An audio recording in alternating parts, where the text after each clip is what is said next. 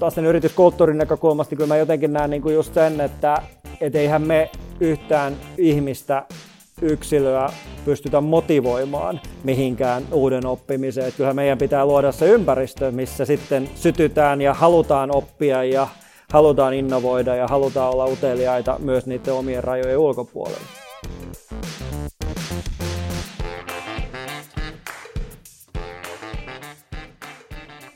Moikka! Mä olen oppimisen psykologi Hanna Siirteen ja tänään mulla on vieraana Tomi Salo, Valmet Automotiven HR-johtaja. Ja me puhutaan Tomin kanssa siitä, että miten tämmöisessä auton valmistusbisneksessä ollaan muutosketteriä ja opitaan koko ajan osana sitä arjen tekemistä. Kun kumminkin ollaan toimialalla, joka kehittyy ihan hurjaa vauhtia koko ajan, niin oppimisen on ymmärrettävästi oltava läsnä. Mukava tavata sut Tomi ja tervetuloa oppimisen psykologia podcastiin. Kiitos, tämä on mielenkiintoinen mahdollisuus. Hyvä. Hyvä, katsotaan mihin tota, meidän keskustelu tänään me johdattaa, mutta, mutta varmasti tota, tästä oppi paljon susta, HR-johtajana Automotivella ja sitten myös teidän niin organisaation tarina, että mitä se oppiminen teillä tarkoittaa. Mutta lähdetään susta liikkeelle ja, ja tutustutaan suhun vähän lisää. Mitä kohtaan sä, Tomi, oot utelias juuri nyt? Mikä on askarruttanut mieltä viime päivinä? Tämä voi olla vähän aika korkealentoinen vastaus, mutta kyllä viime päivinä on kovin paljon uteliaisuutta ollut sen teeman ympärillä, että mihinhän tämä maailma on menossa. Ja puhun ehkä enemmän työelämästä, että, että mitä me tullaan vielä kohtaamaan – tämän pandemian, jos ei nyt loputtua, mutta laantumisen vaiheissa ja, ja niin poispäin. Et musta vähän tuntuu, että me ei ole ihan kaikkea vielä nähty, mitä tässä eteen tulee, ja, ja niin, niin hyvässä kuin huonossakin. Niin tämä on semmoinen kihelmöivä teema, koska mä koen, että se, tässä on paljon mahdollisuuksia, mutta tässä saattaa olla myös sellaisia peikkoja, mitä me ei ihan kaikkea olla vielä tunnistettukaan yhteiskunnassa ja, ja työelämässä. Et se, on, se on tietyllä tavalla semmoinen niin positiivisessa kuin negatiivisessa mielessä teema, mikä on hyvinkin kiinnostava ja herättää uteliaisuuteni.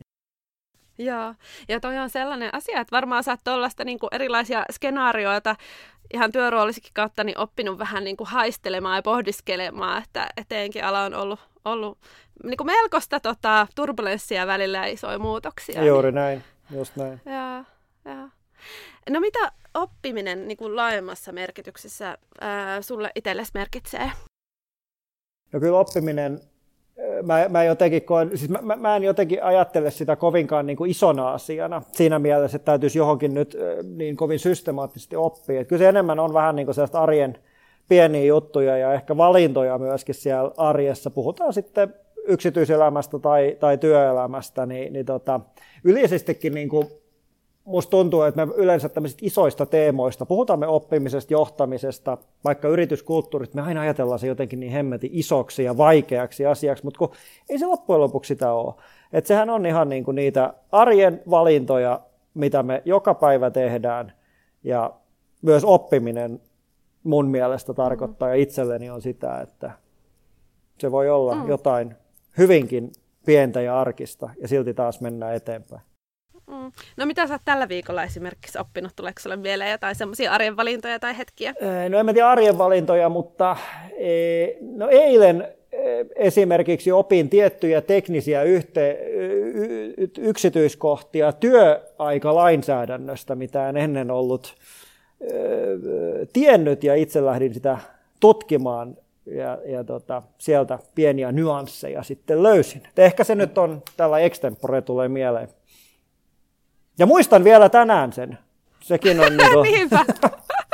niin, ja kyllä se siellä, sä ainakin tiedät, mistä se tieto löytyy jatkossakin, vaikka kyllä, se kyllä. detalji unohtuisi. Mutta, mutta on jo hyvä pointti, että useinhan me ajatellaan, että oppiminen on joku massiivinen kokonaisuus ja jotenkin iso asia, vaikka oikeasti se koostuu niin kuin aika pienistä arihetkestä, että sä googlaat jonkun asian tai, tai juttelet työkaverin kanssa, että, että se itse olisi tärkeämpää, että oppisi huomaamaan ne tai, tai tekee työpaikalla ottaa itselleen uusia tehtäviä, eikä tarkoita siis edes mm. tehtävävaihtoa, vaan, vaan, tai niin muuttaa tehtävää, vaan niin pieni juttuja, että mä voisin hoitaa mm. tota tai mä voisin hoitaa tota, mistä ei välttämättä tiedä yhtään mitään. Et usein me odotetaan, että joku tulee esimies tai, tai joku tulee sanomaan, että hei tässä on nyt sulle oppimispolku tai tätä, tätä sä voit niin tässä kohtaa tehdä ja, ja usein aika paljon se on kiinni tai hyvin pääsääntöisesti se on kiinni vain ja ainoastaan itsestä.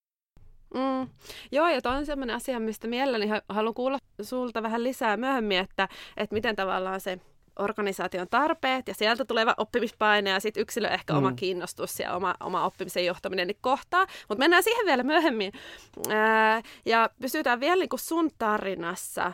Miten susta on tullut HR-johtaja ja miten sä oot päätynyt miettimään vaikka näitä jatkuvan kehittämisen ja jatkuvan oppimisen teemoja? No ensimmäisenä jos vastaan, niin varmaan osittain tuurilla koska sekin on yksi sellainen, mikä mun mielestä työelämässä pitää. Tuurillahan on hirveän iso merkitys siihen, mihin me missä tahansa päädytään. Ja musta sekin on vähän niin kuin väärin sanoa, että harva kuitenkaan kovin suunnitelmallisesti päätyy johonkin.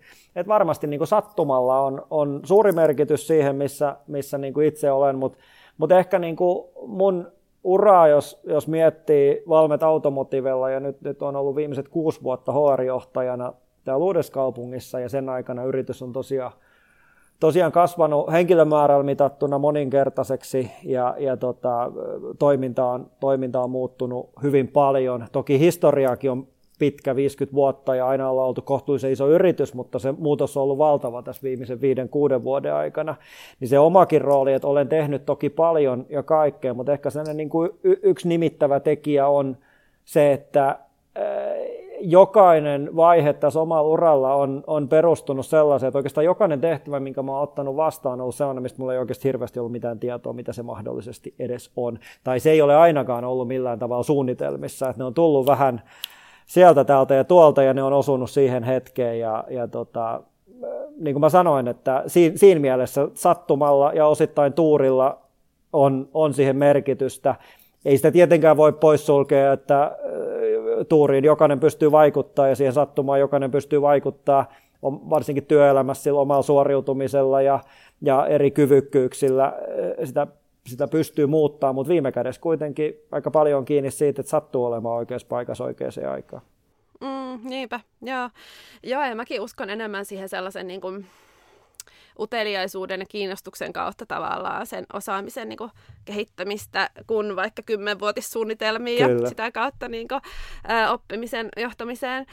Ö, toki tämäkin on myös sellainen teema, tämä pitkän aikavälin näkö, näkökulma ja sitten tämän hetken oppiminen, niin semmoinen, mistä voidaan puhua myös automotiivin kohdalla. Ö, mutta varmaan on vaatinut jonkun verran niin kuin rohkeutta kumminkin se, siinä hetkessä tarttua siihen mahdollisuuteen, jos se on ollut aika niin kuin sellainen puhdas pöytä, että ei ihan tiedä, että, että mitä siitä tulee sitten niinku seuraamaan ja kuinka itse suoriutuu. On, on totta kai se on ollut ja näin jälkikäteen on, on aika varmaan kultaa muistoja aina, mutta, mutta, mutta esimerkiksi just tämä oma viimeisin, missä, missä tota, siirryin nykytehtävään, niin taisin olla rap, vähän päälle kolmekymppinen siinä kohtaa ja tiesin, että yrityksellä on edessä seuraavan vuoden kahden aikana historian suurin kasvupyrähdys, niin, niin tota, ei se pää siinä kohtaa palellut, ehkä jälkikäteen on, on tullut mieleen, että varmaan olisi ollut kokeneempia ja, ja varmasti osittain päteviämpikin he, henkilöitä siihen hetkeen, mutta varmaan niin kuin itselläni just se rohkeus ja, ja sellainen ennakkoluulottomuus, mitä juuri siinä kohtaa itse asiassa tarvittiin myös sen position haltijalta, että nyt mennään niin semmoisiin sfääreihin, missä ei välttämättä kukaan ollut, että varmaan niin kuin nämäkin, nämäkin yhdistyy, yhdistyy siinä, mutta, mutta totta kai se niin kuin onhan ne niin kuin isoja päätöksiä ja itsensä siinä pistää likoon ja, ja, ja tota, mä oon toki eh, hyvin pitkälti aina ollut sen kannalla, että se, se paras oppiminen tapahtuu eh, nimenomaan, kun mennään sen kuuluisan oman mokavuusalueen ulkopuolelle ja, ja altistetaan itsemme tilanteelle, jossa, jossa niin kuin varsinaisia oikeita vastauksia sulle ei kukaan ole kertomassa, niin, niin kyllä lopputulos yleensä silloin mun kokemusten mukaan on aika hyvä. Joo, ja toivo näkyä sellaisissa isoissa päätöksissä ja uskalluksessa tehdä iso niin kuin, tavallaan urahyppäys, mutta myös arkisissakin tilanteissa, että tavallaan se mukavuusalue on joka päivä vähän koetuksella, että Kyllä. Et, et joudutaan niin kuin, sinne ehkä niin kuin, tuntemattomalle alueelle. Ja sekin vaatii niin kuin, rohkeutta vähän ehkä sitten pienimuotoisemmin. No sitten me voitaisiin ehkä siirtyä puhumaan oppimisesta ja jatkuvasta kehittämisestä niin automotiivella. Mitä sä ajattelet, että mitä, mitä oppiminen tarkoittaa teillä, teidän organisaatiossa? No kyllä se oppiminen ylipäätänsä, niin kuin tuossa sanoin, että, että, että, että kyllä se lähtee aika paljon siitä niin kuin arjen tekemisestä ja arjen valinnoista, mitä siellä on. Et me ei olla, voisi sanoa, että, että me, meillä ei ole kovin niin kuin, systemaattista sellaista niin kuin, kehitysohjelmia, ei esimerkiksi kovin paljon harrasteta tiettyjä jo, johtamiseen liittyen kyllä ja näin poispäin, mutta et, et ehkä se, on, niin kuin, se, se, se oppiminen tapahtuu hyvin pitkälti siinä työkontekstissa ja meillähän on niin kuin, tyypillistä se, että meidän ihmiset hyvin paljon yrityksen sisällä myös vaihtaa tehtäviä. Toki sitä voisi olla, haluaisin, että sitä tapahtuisi vielä paljon paljon enemmänkin, että olisi rohkeutta, mutta et, et kyllä se oppiminen niin kuin lähtee siitä, että myöskin niin kuin tehdään monipuolisesti erinäköisiä asioita, ettei jämähdetä siihen, mikä tapahtuu kovin helposti, että jäädään siihen oman vahvan substanssiosaamisen piiriin ja, ja, ja sitten siinä helposti saattaa jonkin tyyppistä kuplautumista jopa tapahtua, mutta, mutta ehkä se on, ei, ei taas niin mitään sellaista isoa massiivista, vaan, vaan niin kannustetaan myös siihen, että, että että että ihmiset entistä aktiivisemmin ottaisi sen niin omiin käsiinsä myöskin sitä vastuuta siitä oppimisesta. Et, et paljonhan puhutaan osaamisen johtamisesta ja en yhtään niin väheksy sitä, että, ja, ja oppimisenkin johtamisesta, et en yhtään väheksy sitä johtajuuden merkitystä ja, ja suunnitelmien ja pitkän aikavälin suunnitelmien. Mutta sitten kuitenkin niin täytyy aina muistaa, että meillä jokaisella on aika paljon itse vaikutusvaltaa siihen omaan oppimiseen, uraan ja, ja tekemiseen siellä työpaikalla. Joo, kyllä. Ja sä, mun mielestä oli hyvä vastaus siinä mielessä, että kun joskus kun kysyy tätä kysymystä, niin sa, saattaa, ää, saatetaan alkaa kuvaamaan erilaisia koulutussuunnitelmia ja, ja näin, mutta että sä lähestyt sitä sen tekemisen kautta sitä oppimista. Et tehdään vähän erilaisia asioita kuin mitä ehkä ennen on tehty ja sillä tavalla niin kuin opitaan uutta. Että et se kertoo aika paljon se vastaus itsessään. Miten te olette saaneet sitä niin kuin viestiä tavallaan eteenpäin ihmisille, että se on ok ottaa aikaa sille oppimiselle, koska se on tietenkin houkuttelevaa, jos on, mutta on palkattu johonkin tiettyyn tehtävään. Sitten mä oon hyvä ja hyödyllinen ja tulee tulosta ja näkyy niin kuin viiva alla asioita, niin sitten, että että se viestin pitää olla aika vahva, että mulla on semmoinen olo, että okei, mä teen tämän uuden työtehtävän, mikä vie aikaa, että mä pääsen sen sisään ja haparointiin ja, ja muuta, niin että et miten te organisaationa tuotte sitä? Niin kyllä tämä on varmaan semmoinen, mikä on aika syvällä organisaatiokulttuurissa, ja itse koen ainakin näin sen, sen uran, mitä täällä on ollut, ollut niin, niin kyllähän se lähtee sieltä niin kuin semmoisesta luottamuksesta siihen ehkä joskus jopa täytyy sanoa niin aavistuksen negatiivisessa mielessäkin sellaista niin kuin, jopa liiallisesta luottamuksesta siitä, että kyllä, kyllä niin kuin jokainen pärjää, että, että, että jossain puhutaan, että heitetään syvään päähän ja katsotaan osaako uida, niin siinä on välillä myös se, että se ei ole pelkästään aina niin kuin positiivinen juttu, semmoinen yltiöpäinen luottamus siihen, että kyllä ihmiset nopeasti oppii ja kykenee. Että kyllähän se vaatii myös sitä, niin kuin sä just sanoit, että siihen tarvitsisi antaa aikaa, siihen tarvitsisi antaa tukea. Ja, ja ei me varmaan rehellisesti sanottuna olla siinä parhaimmillamme. Että siinä on vähän niin kuin just sitä, että, että että varmasti niin kuin sitä pitäisi pystyä vielä enemmän tukea, mutta sitten taas toisaalta, kun se kulttuuri on sellainen, että että se on, se on niin kuin kaikkien mielestä ok, että ne odotukset ei myöskään silloin automaattisesti tule siltä tiimiltä, että tässä on valmis osaaja, vaan koska sur, todennäköisesti se sun oma esimies tai tiimi, ne on kaikki ollut samassa tilanteessa jossain kohtaa. Kun se, meillä niin kuin varsinkin se, se kasvu siinä työssä, niin se tapahtuu sen yrityksen sisällä. Et meillä on esimerkkinä, vaikka meidän nykyinen johtoryhmä, niin äkkiseltään kymmenestä heittäisin, että selkeä enemmistö on sellaisia, jotka on tehnyt hyvin pitkän uran ja lähtenyt ihan sieltä niin kuin, vähän niin kuin trainee-positioista, niin kuin itse olen esimerkiksi. Eli se kasvutarinat ja oppiminen siellä tapahtuu yrityksen sisällä, jolloin sitä ei myöskään niin kuin, karsasteta, jos siihen omaan tiimiin nostat jonkun, koska se on aika tuttua juttua, että monen kehityspolku on ollut aika samanlainen. Niin ehkä se antaa sen hyväksynnän automaattisesti, että siihen ei mitään semmoista prosessia tai ohjetta tai tämän tyyppistä tarvita kertomaan, että mm. nyt sitten annetaan aikaa. Ehkä sitä joskus tarvisi, koska siinä tulee niin. myöskin se, että vauhti meillä on hurja ja siihen vauhtiin täytyisi päästä kyytiin ja niin poispäin. Mm. Joo, mutta kyllä niistä asioista varmaan paljon helpompi puhua, kun tavallaan nähdään sitä oppimisprosessia joka puolella koko ajan, eikä olla totuttu siihen, että nyt tulee asi- valmis asiantuntija, ja, joka on varma ja varma suoritus, vaan että, että se ää, oppimiseen liittyvät erilaiset puolet on kumminkin läsnä. Jos siihen joskus on niin kuin, vähän liian aikaa, niin se on kumminkin helppo tavallaan kulma lähteä keskustelemaan. Kyllä. Ää, ää, että, että siinä mielessä niin kuulostaa tilanne varsin hyvältä. No mitä sitten, mitä sä ajattelet siitä, että, että kun ihmisillä on tietenkin omia kiinnostuksen kohteita ja, ja että miten ne haluaisi kehittyä, mitä ne haluaisi uteliaasti oppia, ne saattaa ehkä haistella jotain ihan niin kuin hiljaisia signaaleja, että hei, tämä olisi itse asiassa hirveän hyödyllistä mun osata. Ja sitten teillä yrityksenä on tietenkin oma näkökulma siihen, että minkälaista osaamista meidän kannattaisi kehittää ja mihin suuntaan, mitä kyvykkyyksiä niin kuin lisätään ja minkälaista oppimista tukea. Niin, niin miten tavallaan se yksilön op- kiinnostuksen kohteet ja sitten se yrityksen tarpeet, niin miten ne kohtaa, miten tämmöistä vuoropuhelua niin teillä käydään? No joo, toihan on tietyllä tavalla, mekin kun ollaan hyvin in, perinteinen insinööritalo siinä mielessä, että, ja, te, teknologiayritys, niin, niin kyllähän niin kuin, jos mietitään niin kuin esimerkiksi uuden osaamisen hankkimista ja, ja kehittämistä, niin sehän on tyypillisesti hyvin tekni, teknologiapainotteinen, että minkä, minkä tyyppistä esimerkiksi ihan nyt, kun ollaan strategiaa päivitetty, niin, niin määritellään niin kuin hyvinkin tarkkaan sitä, että minkä, mikä on se meidän tulevaisuuden tulevaisuuden osaaminen.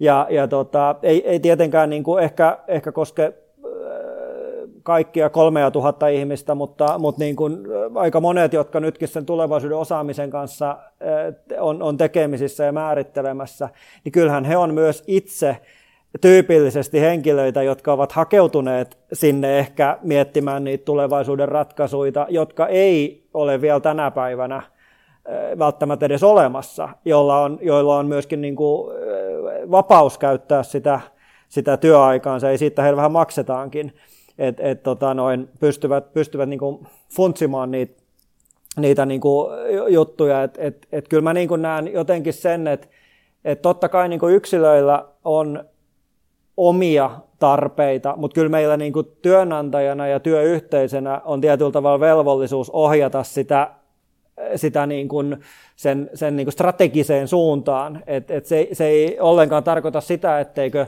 voisi ikään kuin käyttää aikaansa uuden oppimiseen, mutta se, että se ohjautuu sinne, mikä sitten hyödyntää sen pitkän aikavälin mm. tekemistä, niin, niin, niin silloin me löydetään aika, aika niin kuin hyvä kombo siihen. Mm. Ja mm. ehkä niin kuin, taas sen yrityskulttuurin näkökulmasta kyllä mä jotenkin näen niin kuin just sen, että et eihän me yhtään ihmistä yksilöä pystytä motivoimaan mihinkään uuden oppimiseen. Että kyllähän meidän pitää luoda se ympäristö, missä sitten sytytään ja halutaan oppia ja halutaan innovoida ja halutaan olla uteliaita myös niiden omien rajojen ulkopuolella. Joo, ja mä oon ymmärtänyt, että teillä panostetaan aika paljon viestintään. Että, että sekin, että mulla on niinku työntekijänä mielessä se, että, että no mihin me ollaan menossa, mikä tämä organisaation suuntaan, niin se antaa mulle keskittymisrauhaa siihen mun oppimiseen, kun mä tiedän, että okei, tämä palvelee niinku tätä kokonaisuutta. Niin, niin, mutta se ei ole aina ihan itsestään selvää, että, että se tota, välittyisi. Joo, ja toi on niin kuin, sä oot ihan oikeassa siinä, me ollaan tässä vasta, sanotaan viimeisen pari vuotta enemmän niin kuin tunnistettu tämä tämä niin kuin aidosti tämän osallistamisen, vuorovaikutuksen ja viestinnän merkitys sen tulevaisuuden rakentamisessa. Et me tosiaan tuossa vuosi sitten tehtiin meille ensimmäistä kertaa hanke, jossa, jossa me osallistettiin meidän kaikki toimihenkilöt, noin 600, keskusteluun siitä, että miltä meidän yhteinen tulevaisuus heidän mielestään näyttää. Et normaalistihan johto kertoo, että mihin me ollaan menossa ja miltä meidän tulevaisuus näyttää, ikään kuin se johto tietäisi sen paljon paremmin kuin kukaan muu. Ja, ja me kysyttiin ka, tota, meidän henkilöstöltä oikeastaan kaksi kysymystä. Ensin me kysyttiin se, että, että miltä, miltä niin meidän toimiala teidän mielestä näyttää, minkälaisia uhkakuvia siellä on, minkälaisia mahdollisuuksia. Siinä oli tämmöinen 26-kohtainen kysymyspatteristo. Sen jälkeen me kysyttiin pari viikkoa myöhemmin, että okei, että nyt te kerroitte, että meidän toimiala teidän mielestä näyttää täältä, niin miten tämä yritys, minkälaisia mahdollisuuksia, uhkakuvia meillä mahdollisesti tässä vastaten tähän teidän tulevaisuuskuvaan. Eli me pyrittiin luomaan koko meidän henkilöstön kanssa niin tämän niin kuin autoteollisuuden tulevaisuuskuva – vuoteen 30 mennessä, kuin myöskin meidän oman yrityksen tulevaisuuskuva. Ja se oli siinä mielessä mielenkiintoinen harjoite, että me saatiin yli 2700 avointa vastausta, vaikka ei avoimia juuri kysytty, mutta kommentteja sinne, joka kertoo, että ihmiset on niin mielettömän. Taas muistetaan se, että meillä on äärettömän fiksu ihmisiä, joilla on äärettömän hyviä näkökulmia, että se viisaus ei ole kulmahuoneissa. Ja, ja sitten kun me ruvettiin vertaamaan näitä näkökulmia ja raportteja siihen näihin virallisiin raportteihin, mitä markkinoilla markkinoilta saadaan, niin kas kummaa. Eihän niissä niin kuin kovin paljon mitään eroavaisuutta.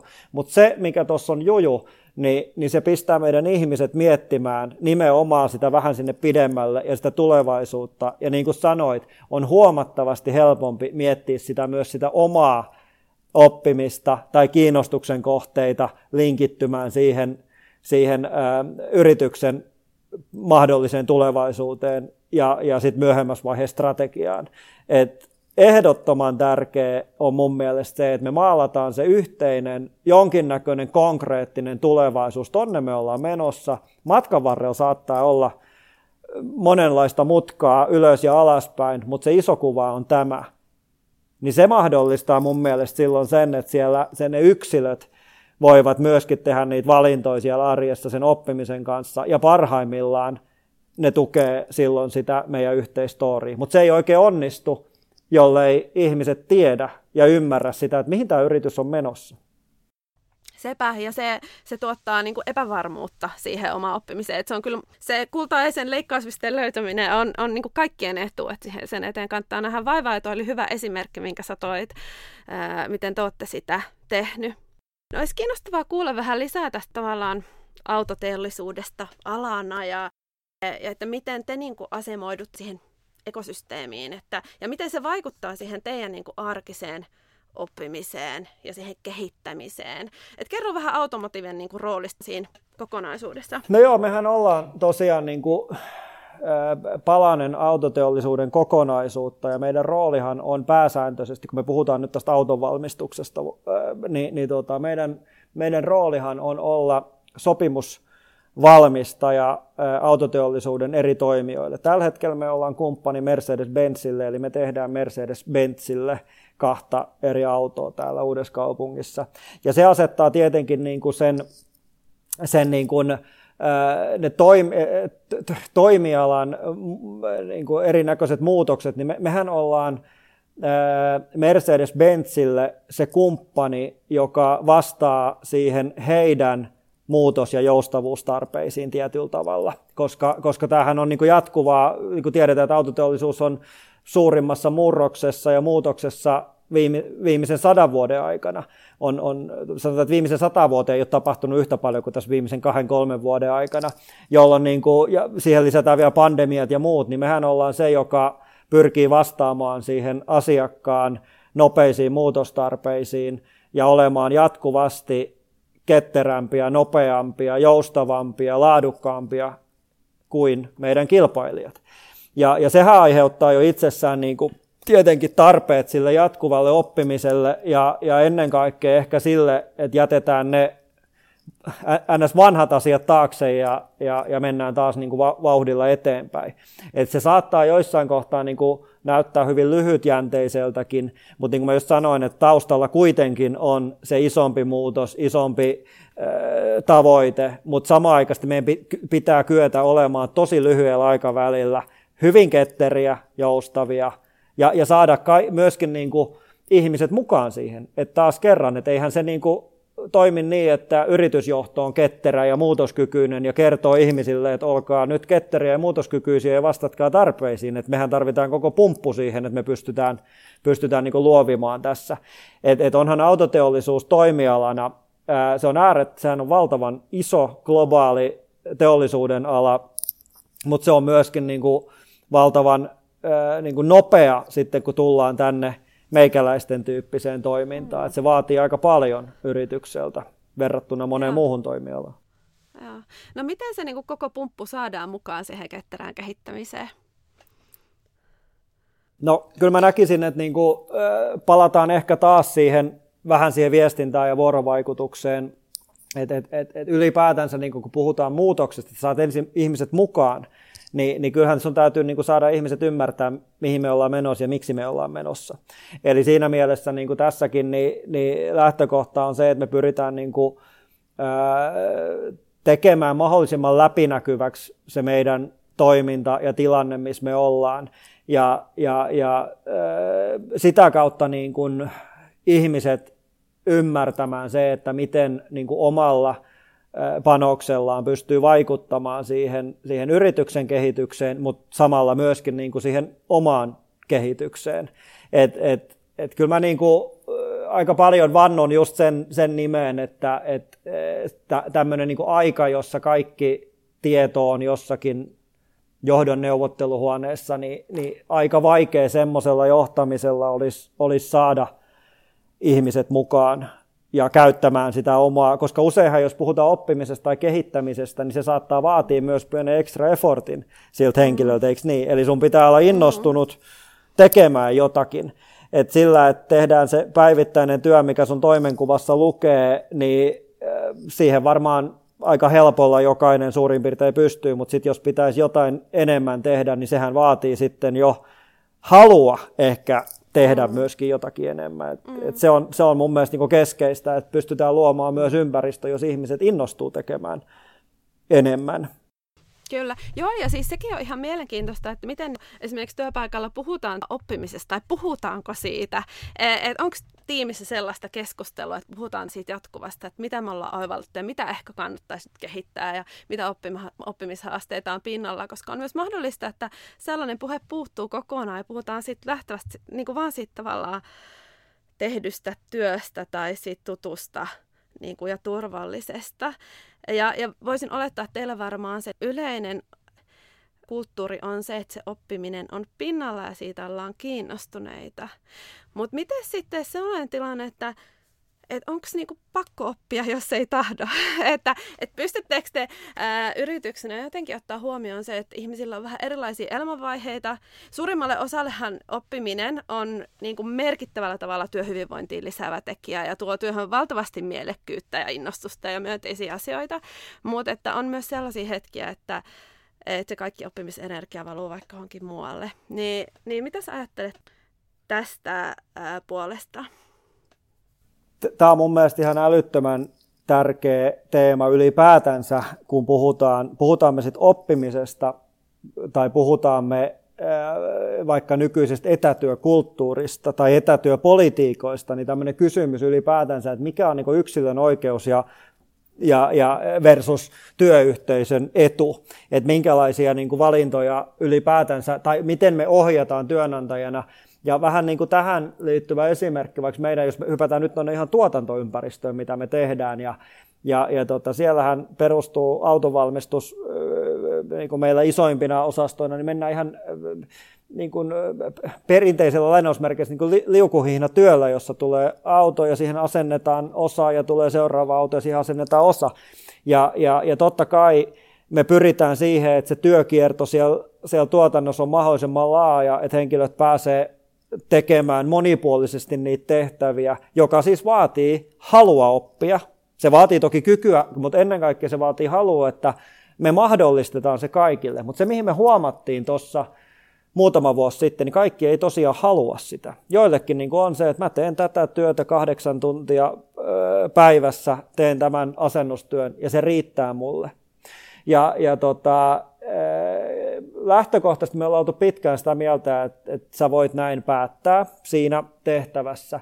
Mutta sitten me ollaan vähän käännetty kelkkaa tässä viimeisen vuoden puolentoista aikana just sen takia, että kuinka pitkälle me an, voidaan antaa sen yksilön oikeuden mennä sen työyhteisön edelle, koska sehän tarkoittaa varsinkin tuossa tuotantoympäristössä sitä, että jos yksi viidestä ei tee sitä kiertoa, niin niiden neljänkin kierto jää vähän lyhkäisemmäksi. Ja heidän oppiminen ei, ei ehkä mahdollistukaan samalla tavalla. Eli kääntäen sen yhden henkilön päätöksen vuoksi se vaikeuttaa neljän muudenkin oppimista tai työhyvinvointia. Niin tämä on semmoinen, missä joudutaan tasapainoilemaan jonkin verrankin tuommoisessa tuotantoympäristössä. Et ehkä sitten niin kuin asiantuntijapuolella se, se on, se on niin kuin, ei ehkä noin konkreettinen, suoraan toisiin vaikuttava teema. Ja kyllä mä siinäkin niin kuin näen, että, että ehkä yksilöllä on totta kai oikeus sanoa, että tämä mulle riittää ja mä en tällä hetkellä pysty enempää. Ja mun mielestä meidän on sitä kunnioitettava niin kauan, kun se ei ole sen työyhteisön edun vastaista.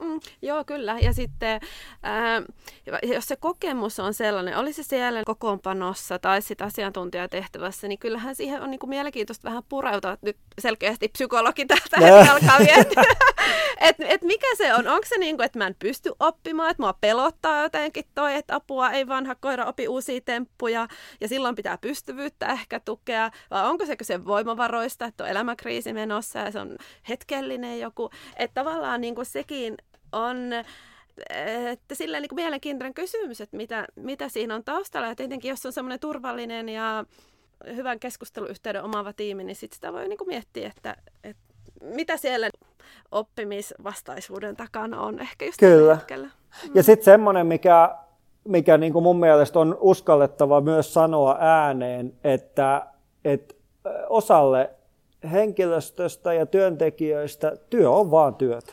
Et ei se ole sen ihmeellisempää. Mun, mä käyn vaan töissä rahan takia, mä teen sen oman juttuni kahdeksan tuntia, mä teen sen hyvin ja sen pitää riittää. Ja minusta se on niinku se asia, mikä, mikä on ihan ok ja se on hyväksyttävä syy myöskin. Niin kauan tosiaan, kun se pysyy mun mielestä työyhteisön edun mukaisena. Et ei kaikilla ole halua kehittyä ja kaikille ei ole halua hypätä syvään päähän ja oppia uutta, mutta sen just sen kanssa, että mm. Onko tarvekaan? Niinpä, just näin. Ja sitten on ihan sallittua, että se uteliaisuus oppiminen loistaa jollain toisella elämän osa-alueella. Että, että kuka sanoo, että sen tarvitsisi olla siellä työssä. Mutta toi on mun mielestä erinomainen toi esimerkki, että kun miettää sitä kokonaisuutta, että ihminen kumminkin haluaa olla niin merkityksellinen siinä omassa työympäristössä ja tehdä niin kuin työnsä yleensä kumminkin ihan hyvin. Kyllä. Vaikka se ei olisi erityisen intohimoja herättävää, niin, niin sitä kautta kyllä voi miettiä, että mitä voi vaatia ihmisen oppimiseltakin. Mutta toi on niin kuin hyvä ja tarpeellinen näkökulma, että kiitos, että sä nostit sen tähän keskusteluun. Mm. Ja sitten ehkä toinen asia tällaisessa teilläkin hyvin vauhdikasta oppimista sisältävässä ympäristössä, mikä on niin kiinnostavaa niin psykologin näkökulmastakin, on semmoinen yleinen epävarmuuden sietäminen ja sellainen jotenkin turvallisuuden tunteen säilyttäminen siinä tilanteessa, kun muutoksia tulee aika tiuhaan tahtiin. Niin mitä havaintoja te olette siitä tehnyt ja onko teillä ollut jotain keinoa ehkä tukea sitä, että, että semmoinen hallinnan tunne ja turvallisuuden tunne säilyy? Joo, tässäkin taas kerran palaan tähän avoimuuteen ja vuorovaikutukseen, läsnäoloon, kohtaamiseen. Et, et ei, ei mun mielestä tässä ole mitään kovin suuria Amerikan temppuja sinänsä. Et kyllä se lähtee tämmöisestä aika, aika perinteisesti. Jos, jos, jos me pystytään takaamaan se, että ihmiset tietää, missä me mennään, niin, niin se on varmaan niin steppi ykkönen. Ja sitten siihen liittyy toinen asia mun mielestä vahvasti, että että meidän pitää pystyä rakentamaan luottamus siihen, että se mitä me esimerkiksi vaikka nyt yritysjohtona kerrotaan ja sanotaan, ihmiset luottaa, että toi on totta.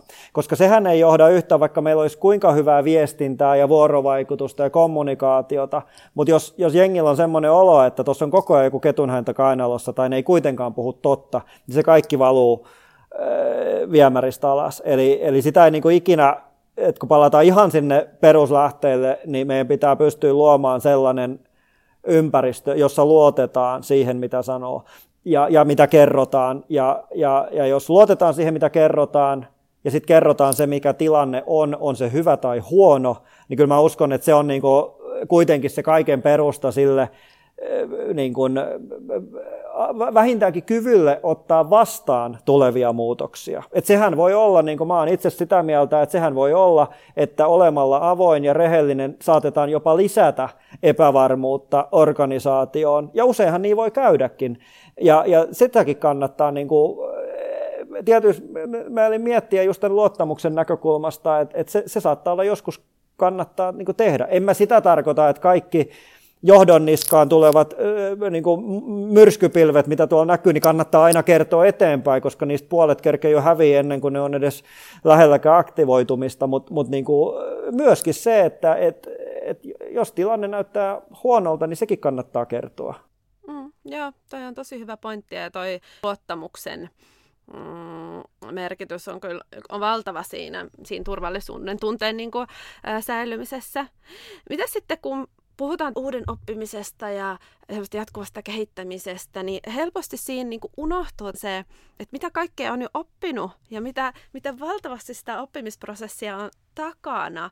Niin onko teillä jotain keinoja siihen, nyk- oppimisen niin tunnistamiseen ja ää, osaamisenkin tunnistaminen, että hei, miten valtavasti meillä on tätä osaamista täällä, miten me voidaan sitä hyödyntää, mutta että, että suunnata katsetta myös siihen jo opittuihin asioihin, eikä koko ajan vaan tavallaan siihen eteenpäin, että mitä kaikkea on opittavana. Saat sä kiinni, mitä mä Joo, jo, jo, joo kyllä. Ja ehkä sekin tulee, siis kysymykseen vastaus ei varmasti ole niin suoraa työkalua siihen, mutta ehkä se tulee just niin kuin meidän tyyppisessä toiminnassakin, niin aika usein kun jotain tehdään, niin sille asetetaan tavoitteita ja, ja entistä paremmin me osataan ehkä asettaa myös tavoitteita sille, että miltä jonkun toiminnan pitäisi näyttää, kun se on viety maaliin, niin, niin se on varmaan tapa, millä pystyy näkyväksi te- tekemään sitä, sitä niin kuin organisaationkin oppimista ja, ja, ja sitä kautta myöskin yksilöiden. Et, et, äh, itse mä näen, että ehkä se, ehkä se muodostuu niin kuin nimenomaan sen kautta, että mitä ollaan tavoiteltu ja, ja miltä se onnistuminen sitten näyttää. Mm, joo, kyllä. Ja toki on ihan hyödyllistä, jos matkan varrellakin, vaikka ei oltaisi ihan vielä tavoitteessa, niin, as, a, a, niin kuin osataan antaa arvoa myös sille niin kuin prosessille. Että se ei ole aina vaan se tietty määränpää, mikä, mikä on se keskeisin. Mutta ylipäätään se, että asetetaan tavoitteita, niin on hyvä lähtökohta, ettei se jää semmoiseksi hähmäiseksi yleiseksi kyllä tässä niin kuin opitaan. Ää, mutta teillä toki se tulee myös hyvin vahvasti tarvelähtöisesti se oppiminen, jos mä oon ymmärtänyt kyllä. oikein. Niin, niin se varmaan auttaa tavallaan siinä sensoroinnissa. Jos, josta päästään ää, siihen, sillä siihen aiheeseen, että miten sä näet niin kuin sellaisen, just sen tarvelähtöisen kehittämisen ja sitten sellaisen niin kuin pitkälle tähtäävän ää, oppimiseen, mikä ei ehkä just nyt vastaan suurella määrin tarpeeseen, mutta joka on niin kuin sen ison linjan kanssa olennaista. Esimerkiksi vaikka te olette äh, ymmärtääkseni pidemmän aikaa jo kehittänyt niin kuin sähköautojen tuotantoa, ilman että se on ollut niin kuin isossa mittakaavassa, niin kuin se on nykyään jo, jo pinnalla, että, että se on ollut sille etukennossa tavallaan tulevaisuuteen tähtäämistä. Niin miten se näkyy teidän arjen toiminnassa sellainen niin kuin varautuminen tai oikeaan suuntaan meneminen ja se sellainen ad hoc tarpeeseen vastaaminen. Ja onko siinä itse asiassa mitään tavallaan ristiriitaa, että onko ne yksi sama asia? No joo, ton, ton kun mainitsit esimerkiksi tämän sä, sähköautojen valmistus, niin, niin tota, tosiaan me ollaan tietyllä tavalla alan pioneereita, että jo 2010-2011 vuosina valmistettiin sähköautoja, eli 10 vuotta sitten joskin se ei lähtenyt ihan silloin samanlaiseen lentoon, missä nyt mennään, mutta et, et, et se kertoo ehkä enemmänkin niistä rohkeudesta ja siitä valinnoista. Et siihen aikaan kaikki kunnia sen hetkisille päätöksentekijöille, että ollaan jo tehty valinta, että lähdetään tällaiseen mukaan ja, ja oletan, että on silloin jo nähty, että se tuo meille jotain sellaista osaamista ja jättää sellaisen niin kuin siemenen, että, että, että tätä osaamista meidän kannattaa ylläpitää.